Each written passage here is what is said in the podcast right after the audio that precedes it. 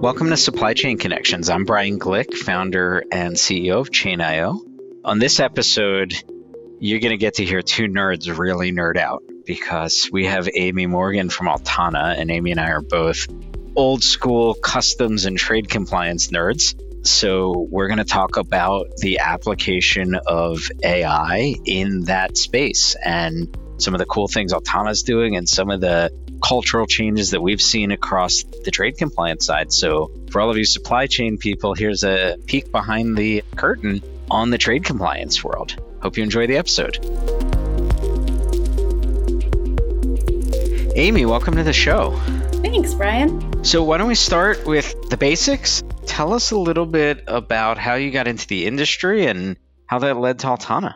Yeah, so that's a fun, very exciting story. But to tell it, I have to go back to the nineties to tell it how I got into this.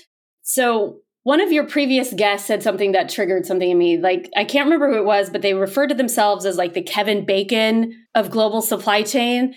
And that inspired me to think that I'm kind of like the Forrest Gump of trade compliance, because trade compliance really wasn't a thing until the mid nineties with the M O D Act in ninety-three. And I got into trade compliance in the nineties, and I've ridden that wave since then. So I was, you know, imagine it's nineteen ninety-six. You've got Amy in college studying political science with big political ambitions, took one political econ class that had to do with globalization, like a chapter on globalization. And it was a hot buzz term because of Thomas Friedman's book had just come out. And I was hooked from that moment. Like, the whole concept that businesses could be connected around the world in the spirit of producing one good. And then that diverse, like sharing that production process was actually less expensive and more economic than producing something yourself, just for some reason blew my mind. So I just pulled that thread. I ended up interning with the World Trade Organization when they came to Seattle in ninety-nine, interned at the Port of Seattle. I did some work at the Seattle World Trade Center. I got my first dot-com experience in late ninety-nine with an online transportation management company. So I just kind of kept going from thing to thing to thing, riding the moment where globalization was super hot and the new technology. The new technology was always coming out. It's just, and I've just continued to walk through all those doors. So I got my first real trade compliance job at Nordstrom, where I assigned tariff codes to apparel and footwear. That was my job. That was it. And I'm really good at it too now, thanks to that experience. But it was Nordstrom took me to like, oh my God, this is super fun, but I want more. I go to Costco wholesale, also in the Seattle area. Costco is great. It got me exposure to more products. It got me exposure to Canada and Mexico. And I'm like, this is amazing. I need more. But then I go to Amazon. Amazon in two thousand nine, two thousand ten was not the Amazon of today, but it was everything. I mean, if I wanted the world, I got the world. I got every product you can imagine in every country you can imagine. I got to create import operations into India, into Brazil. I mean, this was crazy. This the experience was wild, but it was rough, as you can imagine. So let's fast forward to two thousand fourteen when all that stuff I saw at Amazon, like the rise of cross-border e-commerce and more small merchants wanting to do international trade activity. And I had my own idea. So I had a startup of my own for a second. I took this crazy geeky idea about how to automate trade compliance for everybody, how to democratize it. And I took it to a startup weekend, you know, those incubator events where you just kind of hack something out over a weekend. And I ended up winning first place with my geeky little trade compliance idea. But I couldn't raise any money. So any C E O founders that have built companies and have successfully raised money, I have complete respect for you, because that is so soul crushing to hear that your amazing idea is not, in fact, a great idea to them. So, but through that experience of trying to raise money, I found out that right in my backyard was this tech company, Avalara. Some of your folks may, may know them. They're a tax software company, and their focus at the time was on sales tax. But they wanted to do international sales taxes. So they wanted to support that rise in cross-border e-commerce as well. So I went to Avalara to build their cross-border business unit to create a landed cost calculator. And there's a whole bunch in that. But that's where I first built. I got to be the real like C E O of that business unit and really create that product, sell that product, and push the envelope of trade compliance further on that e-com wave. And then I left there for reasons we can discuss some other time. But, and I wasn't going to do another trade thing. You and I, we weren't going to cross paths. I was going to go teach Pilates because, fun fact, when I left Avalara, I got certified in this very intense form of Pilates. And I was just going to go teach it. I said, I'm done. I'm hanging up my tariff schedule and I'm going to go do this for a while.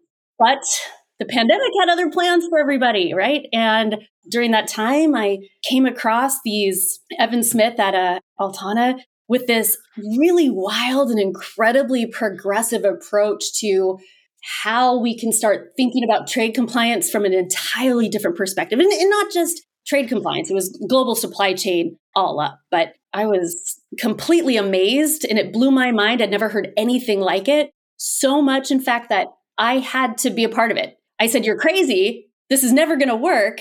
But if it does, we will change an entire way people do international business, the way we can change how companies make choices about what suppliers they work with and what products they trade in. And I'm leaving trade compliance better than it found me. So I had to do it. I had to join. And it's been three years. And I'm so glad I walked through that door. So I kind of took you on a journey, right? I started in the you did, you did. Big box retail, rode the e-com wave, and now I'm in artificial intelligence, and it's pretty awesome. So I really, as a fellow trade compliance nerd, really just want to ask you about your opinions on some of the vagaries of I F I footwear invoices, but instead, because I feel like that might not be great for the rest of our listeners, let's go through some basics first, because you know, in supply chain, trade compliance as a topic is deeply misunderstood. And I know if you walk into some companies, which trade compliance means, it means how do we figure out the lowest duty rate? In others, they think it's part of E S G and, you know, it's all sorts of things to different people, right? Like, how do you define trade compliance? I used to refer to it as the business of doing international trade activity. Like, this is really generic, but it's interesting the way you put it. So the way I would define it now is, how do I keep my company safe and make the world a better place? Now, that might be a little controversial. I've never actually said that out loud to anybody. But if the last couple of years have proven anything to us, it's that trade compliance is more than just being an enforcer of the regulations themselves. Now, we're seeing humanitarian and environmental policies make their way into those regulations. So we have to enforce them. So it is regulatory. But in doing that, we are helping make the world a better place. We are doing our part to use trade as a vehicle for good rather than a vehicle for, you know, it's bad for the earth and it's terrible for humans. And it's just become this really ugly concept out in the world. And it doesn't have to be that. So that view of trade compliance, right? And of, and it is compliance, right? So it does have this kind of regulatory function to it, you know, which I think day to day, you know, you think about, how do I classify a product? You think about, am I doing my vendor audits? You know, am I dealing with the right people? And I know that's a lot of what Altana focuses on. Kind of, how does that interact with the general supply chain functions at your customers? Like, how are those two things that, you know, it used to be sometimes supply chain would report to the C O O and compliance would report to the C F O, and never the two shall meet. Yeah. That's not the world anymore. How has that changed across, you know, since when you were at Nordstrom's? Mm-hmm. I mean, you said never the two shall meet. Now, I will make a quick correction that back in the day, in the olden times, although they operated in silos, supply chain needed compliance. Yes. It wasn't the other way around, right? Or, well, it never was the other way around. Supply chain needed compliance because without compliance, your stuff would delay unexpectedly, or costs would go up, or you'd miss a particular manufacturing target. It would cause your entire process to break down. Supply chain needed compliance. So they did meet there. Yes. I'll say, though, what we've saw, especially, it started before the pandemic, but really through the pandemic and all the things that broke down starting in late nineteen, twenty twenty, we've seen this convergence of supply chain and compliance come together where now they're working in tandem. In some cases, you see compliance is needed before supply chain. We see that with the U F L P A, where now supplier uh, or a procurement... I'm going to pause you there. What's the U F L P A? Uh, so the Uyghur Forced Labor Protection Act. I apologize. I'm so used to doing these things with other compliance folks. I forget sometimes. So with this new legislation that requires that companies know who their suppliers are and who they do business with before they engage in activities with them, requires compliance. It is a compliance function because that law and that requirement is something that your trade people are having to enforce. So what I have seen in the last three weeks in, of customer calls, it's come up multiple times, where you have compliance departments that report up through supply chain. I'm like shaking my head now for your listeners who can't see me. I can't help it. What you see happening now are, back in the day, it was a conflict of interest to have a trade compliance report up through supply chain because you're enforcing with an agenda. And now that's really common because you need trade compliance to make supply chain work. If anything, maybe supply chain should roll up under trade compliance, but that's not going to be a popular... sorry, sorry. Maybe you guys uh, spit out their coffee just now and... That was a joke. Or maybe, or was it? I don't know. Or was it?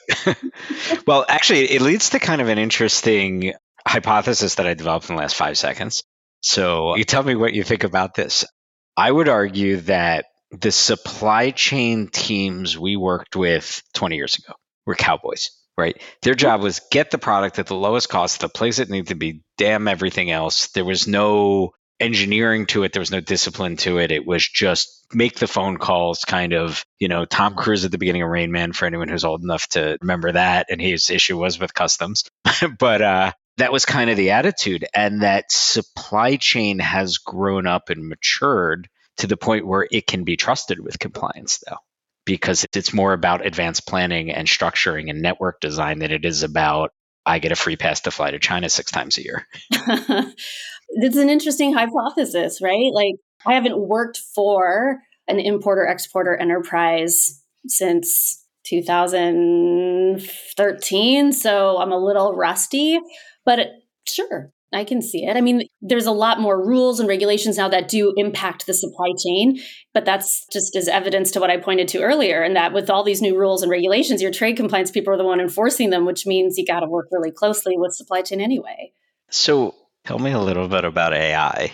Not in a technical way, because that's not either of our jobs, but sort of like, what does it mean to go from a world where the way that we did trade compliance was very procedural? It was very like, you have a decision tree and a hierarchy, and you classify the product based on an exact form that the buyer fills out, and it is very methodical, and you do your vendor audits on a checklist, to moving to an A I-based world where things are a little bit more emergent or fuzzy, you know, or like you're finding things, you're exploring, you know, you guys have this giant knowledge graph and you're exploring, you're encouraged to explore a graph and find new thoughts instead of just following a checklist and an S O P. Yeah. Like, how does that, how does that feel for you as a compliance person, for your customers?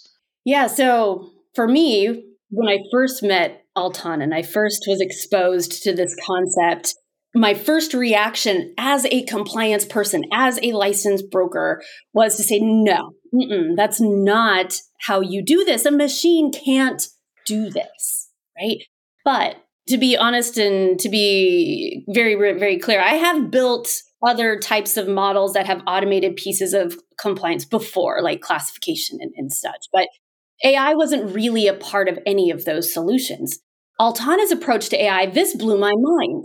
What blew my mind was that we can use a machine. We can teach a machine how to think like a compliance person. And I'm not saying replace a compliance person, but to think in the same way as a compliance person.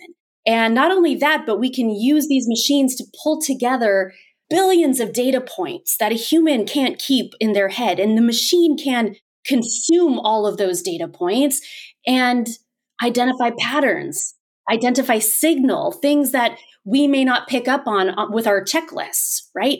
An example, and I know that your listeners don't know all about the things that Altana does, but we've built this knowledge graph. And what that means is we've taken public, non-public, private data, trade data, billions of data points, and we've pulled it all together into a map. We like to call it the Google Maps of global supply chain. And what that means is I can see all the different parties in the world that are trading with each other, what they're trading, when they're trading. And with the knowledge graph like that, if I know that I'm buying a particular product from a particular company, I can see not only the description and all the stuff on my checklist, just like normal, but I can also see what business that company that I'm buying something from or selling something to, what business they're in. And that can help inform a classification or a prediction. So all that context takes my checklist and like and blows it up, right? No longer am I just subject to what you tell me on a piece of paper. I can go look up a particular company and learn all the things that aren't on that checklist. I can see beyond the description. I can see what kind of components go into a product like that to help make a better choice, to help make a better compliance decision. So if I'm talking about classification, or if I'm doing a country of origin verification, or I need to audit something, I can use all that information to tell me what I should be auditing, to tell me if my product truly does qualify for a particular trade program or if it doesn't. I'm working on something in my head right now about how to use that same data to help inform tariff engineering. So for those supply chain managers out there who do want to get the lowest possible duty rate at all costs, how can I enable you to do that using data as well? So it just opens up this whole new way for trade compliance people to think beyond just what they're told. And what I say when I talk to folks is the role here, the way that we design this and are using this A I is not to replace a compliance person. It's to elevate the role of a trade compliance person so they can do more strategic work within their companies and they can be that partner that the supply chain team needs them to be. And that's what's most important to me. So I don't know. I hope I answered your question. I don't know. I think you did. I'll say that, you know, I, as a tech founder, am not, let's say, change averse or risk averse. And when I saw, you know, Altana and, and Evan showed me some very, very early things that you guys were doing. This is four years plus ago. It really did open up to me. I was like, this is cool. And this is very powerful, right? But I wonder, or I'm curious, kind of, you're out there on the front lines now with trade compliance people who have been trained for their entire careers to be risk averse, right? Like that's literally the job, is to be risk averse and keep those cowboys over in supply chain from doing stupid things that are going to get the company in the Wall Street Journal. What's the reaction to asking them to rethink their job or their responsibilities a little bit? It's been a mixed bag. There are a lot of very forward-thinking freight forwarders and customs brokers and service providers out there who are desperate for automation. They are dealing with more volume, more countries than they've ever touched before, and there aren't enough humans. They can't hire enough people to do what's necessary to not only comply with the laws, but to also facilitate the movement of these things. So they are looking for solutions that will help them. Enterprise, yes and no, like they're going to hire people and then they're going to rely on their service providers. And I'm seeing more and more reliance on their service providers. So that's why I focus kind of on the service provider in this case. And when it comes to being risk averse, I would go so far as to say the A I could actually help you be more risk averse. So if you can train a machine to get a high accurate result on something, and you trust that result to a certain degree. Like say, you know, any H S classification prediction over eighty percent, let's just go with it. Anything less than that, I want my people to look at. So now your people can spend more time on the things that are likely to be risky than on what's not. And I use classification as an example, but you could plug in any, you know, favorite compliance activity there. That's the whole idea, is to give compliance and give supply chain folks a co-pilot, so that they can do more without just throwing bodies or money or consultants at the problem, right? A I doesn't sleep. Machines don't sleep. So they can continue to watch and they can look and they can seek out patterns and they can evolve as the supply chain changes or as new rules get passed or as, you know, companies move, they change their name, whatever. The technology can see it and watch it, track it, monitor it over and over and over again, continuously showing you what you need to look at versus, you know, having to go classify the same product twenty times because it's a different color or something like that. So I'm going to ask you a relatively, pull us back to a higher level for a second. You guys recently announced, you know, work that you're doing directly with U S Customs, right? Big announcement, very important for your company. This is the first time in my career that I can remember a company bringing the same or a similar technology solution to both the enforcement agency and the parties that are being enforced, right? That you're bringing this graph to everyone, which theoretically is a win-win, but how do you guys think about it, or how do your customers think about it, or what's the conversation in the office? That it's a win-win. It's a win-win-win. And actually, like, it's good for the enforcer, it's good for the enforcee, and it's great for, you know, Altana having the right technology at the right time for the right problem. And that's what we talk about with the enterprise folks as well. A lot of the events I've been to lately have to do with forced labor and that U F L P, the Uyghur Forced Labor Protection Act. And companies, there's a lot of anxiety around how to comply with it. One of the things they're most anxious about is not knowing what Customs sees and what Customs is doing when they detain incoming shipments. So when we talk to an enterprise or we talk to the service providers, if everybody's working off of the same graph, now you know what Customs is looking at. You have a good idea of what flags they're seeing. So if you see any of those flags in your multi-tier network of suppliers, maybe you can take steps to mitigate or get ahead of it before something bad happens to you. Both sides like it. Everyone's very sensitive about like, oh my God, don't share my data though. That's a whole different conversation about data security, but it's been really positive. It's seen as a good thing. So one of the precursors to that happening that I know you and I have talked about kind of on the sidelines at some shows and things is a real change in culture at Customs over the course of our careers, mm. right? And this idea that, you know, in the nineties and into the early two thousands, there was this attitude, I would say before September eleventh especially, of, you know, Customs is the boogeyman like the I R S, right? Their job is to just jump out at the bushes and fine you. And they behaved that way. They did not engage, like we say, the trade now. I don't even think people use that word, right? In that sense of, you know, there wasn't this outward reach from Customs to participate in, you know, trade facilitation. They were an enforcement body. And I know you have some thoughts on that, but can you describe what the difference maybe is since we got into this of how Customs behaves without dragging Customs? It's not negative from anybody. So I started my career in trade compliance just as Customs was finding their footing about what this means to them as well. So I will agree that, yes, they started out as an enforcement agency. That's their job. It was revenue protection, keep the homeland safe, all these things. And yes, and then nine eleven happened. So then you've got revenue, now security on top of revenue. So now they're enforcing for security things. They're enforcing for revenue protection. And then the pendulum has kind of swung back and forth a little bit after nine eleven and swung back towards enforcement. We saw that with the China tariffs in the U S, where C B P had to go right back into revenue enforcement mode to go make sure that those taxes were being collected appropriately. In, in recent years, we've heard about the twenty-one C C F. I don't know if the supply chain listeners on the phone are, are talking about the twenty-first century customs framework with their trade compliance people. Probably not.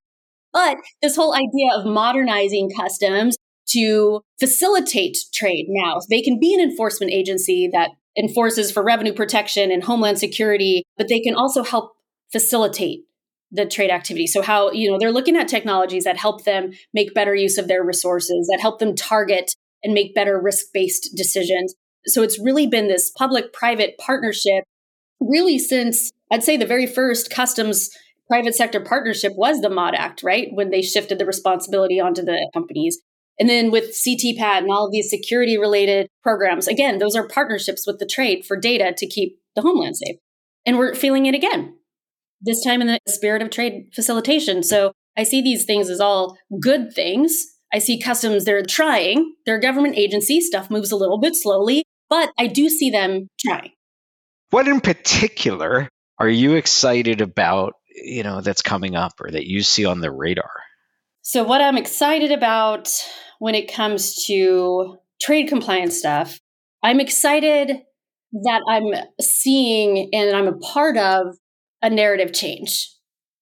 I'm excited that trade compliance is now working with supply chain folks. I'm excited that the business of international trade is now considered a strategic advantage and has a seat in the boardroom. I'm excited that the trade people are no longer the nerds they keep under the stairs and only bring out when they need to try to tariff engineer something. And I, you know, I was that person, and that, you know, that's okay. But I'm excited that this whole entire narrative around compliance, around trade, around global trade in general is changing. And I'm inspired by the new attention, or maybe at least the concentrated attention on environmental and social issues, and how we can, in fact, use global trade as a vehicle for good rather than see it as a way to import cheap stuff and exploit people and our earth and all of that. So these are things that I find incredibly inspiring. And with more use of technology and using more technology in our planning of our supply chains and who our suppliers are, I have to believe, Brian, that companies will ultimately embrace this technology and use it to make better choices. That is why I do this every day, because I have to believe that that will happen. And I do agree with you, because one of the kind of paradigm shifts that I remember going through when I had my customs compliance software company, you know, this was around sort of the rise of Facebook and the very beginning of Twitter. But, you know, sort of explaining to companies that a trade compliance issue was a brand issue. And certainly the social media has been around long enough. This is probably just obvious now, but it wasn't obvious at a certain point in time that, you know, having a factory that was non-compliant or getting hit with, you know, a, a multi-million dollar penalty in a foreign country for something that never touched the U S whatsoever. You know, you brought something, you know, from China to Saudi Arabia and something happened, or whatever the case may be, that that was going to be globally impactful to your company, you know, was a new concept, you know, and it's why a lot of brands bought their licensees back to get more control over that, because it used to be, and a lot of people didn't know this at the time, but a lot of U S brands, if you bought their products in foreign countries, you were not buying a product from that company. You were just buying a licensed product, and it was manufactured separately and it was produced separately under different circumstances with different compliance activities. And the industry has sort of snapped back from that. That's not as common a practice anymore, let's say. Everything was that way. So, on that note, I would venture a little bit too that some of that is probably because of rule changes, new regulations and things, but also just brand protection. Now, I'm not an expert in brand protection, but if I buy my running shoes here in the U S, I have a particular brand I like, and then I go buy that same brand in Canada or somewhere else, and it's like different quality, you've kind of lost me as a customer, right? So now that everybody, like the world is your market, I can shop from anywhere, right? With so much selection, you need to take that brand control back just to maintain your integrity. And I always used to say it as, uh, you know, I'll try to not pick on any particular country here, but, you know, Mister X's licensing co of country Y buys a product that has a consumer safety issue and four people die. If your brand's on that, nobody at the Wall Street Journal is going to reference Mister X's company Y in the article. That is not the headline, right? The headline is the logo.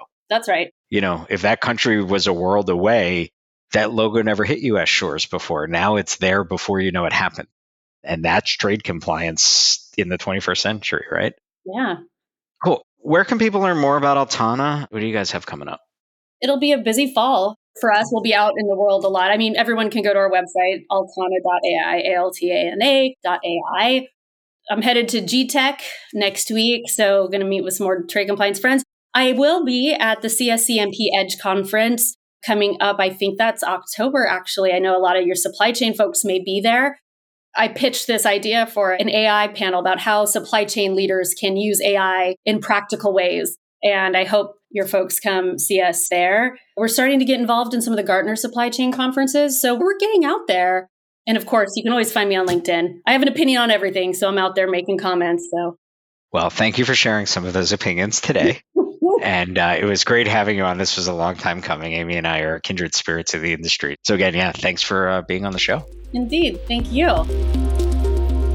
Thank you so much to Amy for what was just an awesome conversation. Always great for me personally to get to dive back into my roots in trade compliance, and I hope everybody else enjoyed it as well. It's always really cool to hear about companies that are using exciting new technology like A I in a very practical way to solve real-world problems. Be sure to check out Altana's information. We'll have the, the link in the show notes. And as always, check out the Chain dot I O blog when you get a chance. Uh, lots of stuff in there, including some stuff about emerging technology and A I for you to uh, check out. So I'm Brian Glick, founder and C E O at Chain dot I O, and I will talk to you next time.